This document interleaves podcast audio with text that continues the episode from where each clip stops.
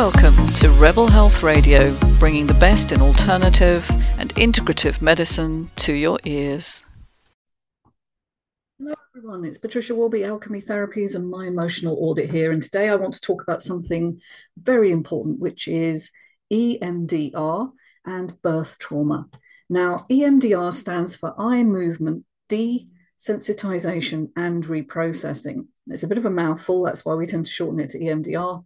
And it's widely used for trauma of all kinds, including single issue traumas like being in a war zone, um, having a really bad traffic accident, um, perhaps being uh, arrested or shot, or those kinds of experiences that are one off single issue traumas that are very difficult to rationalize and get over because they trigger fear responses which are hardwired in to our back brain. But look, we also know that EMDR can be really powerful for what's called small t trauma or the little traumas, the cumulative lifetime experiences that people have, particularly in childhood. And one of the most important experiences that every child has is their birth, okay? And they won't have a conscious recollection of what mm-hmm. happened. But their back brain, which is online at birth, the limbic system and the brainstem will be recording what's going on.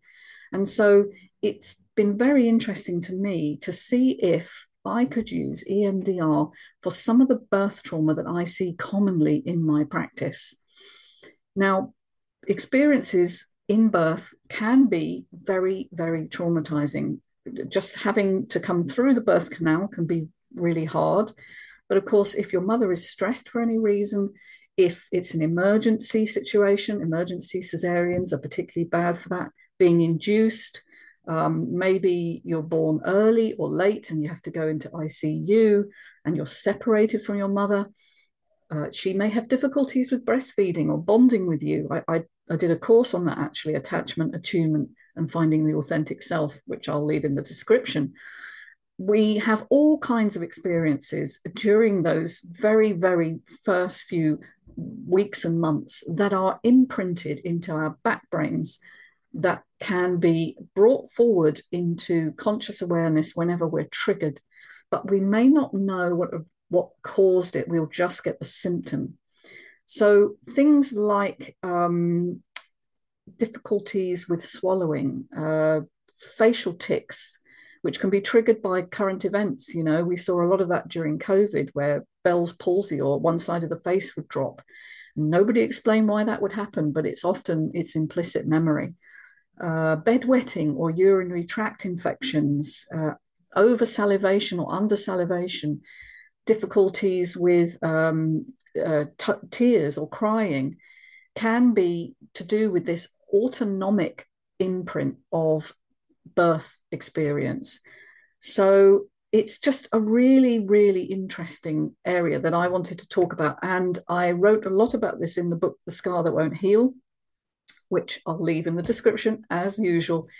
But because most medical doctors are not aware of these implicit memories and what gets triggered in the adult life can be relating to childhood past experience, they just treat the symptoms and they call them medically unexplained symptoms because a lot of these little little things that happen to people over the course of a lifetime don't have an organic cause and so they can't be explained because they don't have the model to explain it.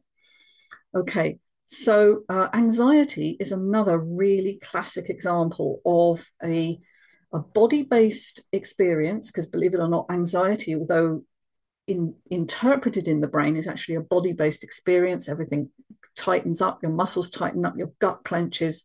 That sends information to your back brain that you're under threat. And that's why you get anxiety. And so, just trying to treat anxiety as a brain condition is why it doesn't really solve the problem because the problem is implicit memory stored in the body.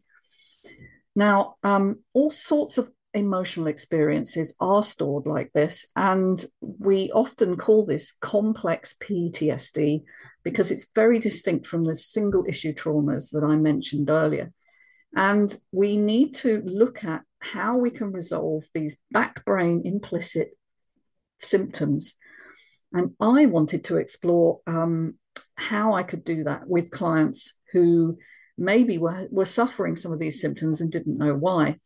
And I came across a client uh, not so long ago who had this phobia or fear that his parents were going to die. And every time he saw them or thought about them, he would find himself going into a horrible panic attack. And, it, and I wanted to explore where that came from. And as I started to work with him um, using EMDR, what we do is we ask you to focus on left to right movements, usually uh, across a screen. It can be done in person. It can also be done with sound in the ears, but I, I work online by getting people to follow my fingers. And we we allowed him to just feel the panic in his body and watch my fingers as we worked and see what came up. And what was extraordinary was his body started to make these very jerky movements. Um, like like sort of stretching and clenching and he said to me i feel like i'm being squeezed and i feel like i'm going to die i can't breathe and i said to him i wonder but this feels like a birth experience. Just notice that.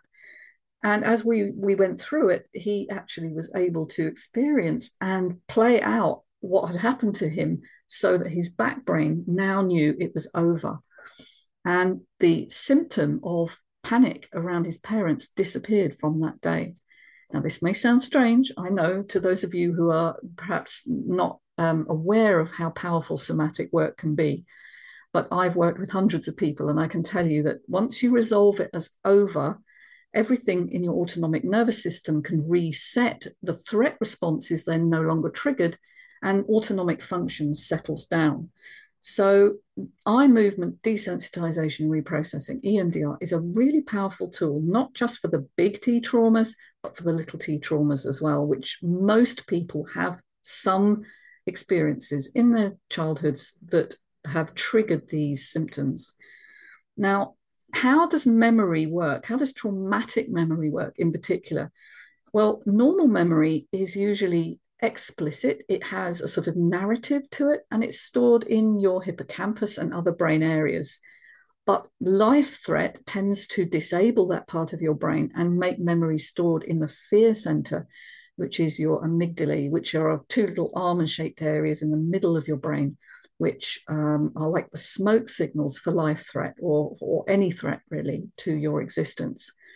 Now, when that happens, because there's no time stamp to this memory, it feels like it's in the present. It feels like it's always now, which is a problem for your body because whenever you get a current stress in your life, it will trigger the previous memory of life threat, and the two will combine together.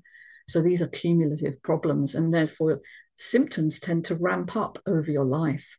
That really explains why symptoms don't just disappear with time or um, sometimes they go deeper and deeper and get more and more serious. When I'm working with people, the way I follow it is I, I look for these responses in the body. And in particular, I look for eye jumps because they show me that memory is being processed. There's something about the way the eyes work that allows memory to be processed. We see that in dream sleep or REM sleep.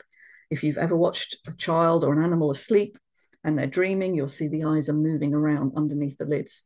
So it uses a natural process. And that's what makes it so powerful is that it it it consciously changes the impression in your memory center of what happened to you so that you now know it's over. So um, I just find these tools and techniques so fascinating. I've got many, many different videos. I'm going to post all the relevant ones beneath because I want you to know that everything can be resolved if you use the right tools. And you have to work systematically, of course. You can't just, it's not a magic panacea for everything. You have to have probably three to, to nine, maybe sometimes 12 sessions to get through everything. But once you do, it's irreversible and you've made huge improvements to your life course. And the chap with birth trauma, as, as I've said, never had that problem again. And many other clients of mine are now experiencing what I call autonomic relief. You know, they're not getting these debilitating symptoms of panic or fear or strange body symptoms that start to resolve within one to three sessions, which is extraordinary when you've had that for many, many years or decades. Now, um, obviously, I'm developing my own protocol. I do things a little differently from the way Elaine, um, Francine Shapiro developed it. But I'm finding that the more that you can allow people to go into their body feelings and sensations, the quicker the resolution is. Most people live in their heads in terms of th- thinking through a problem, and that's not where the issue lies. It's in their bodies. That's where trauma is stored. So, if you are interested in getting help with any issues you believe could be related to traumatic memory, um, please get in touch. These lifetime issues, you don't need to suffer anymore. And I hope this was of interest to you. Please subscribe. Take care, everybody. Bye for now.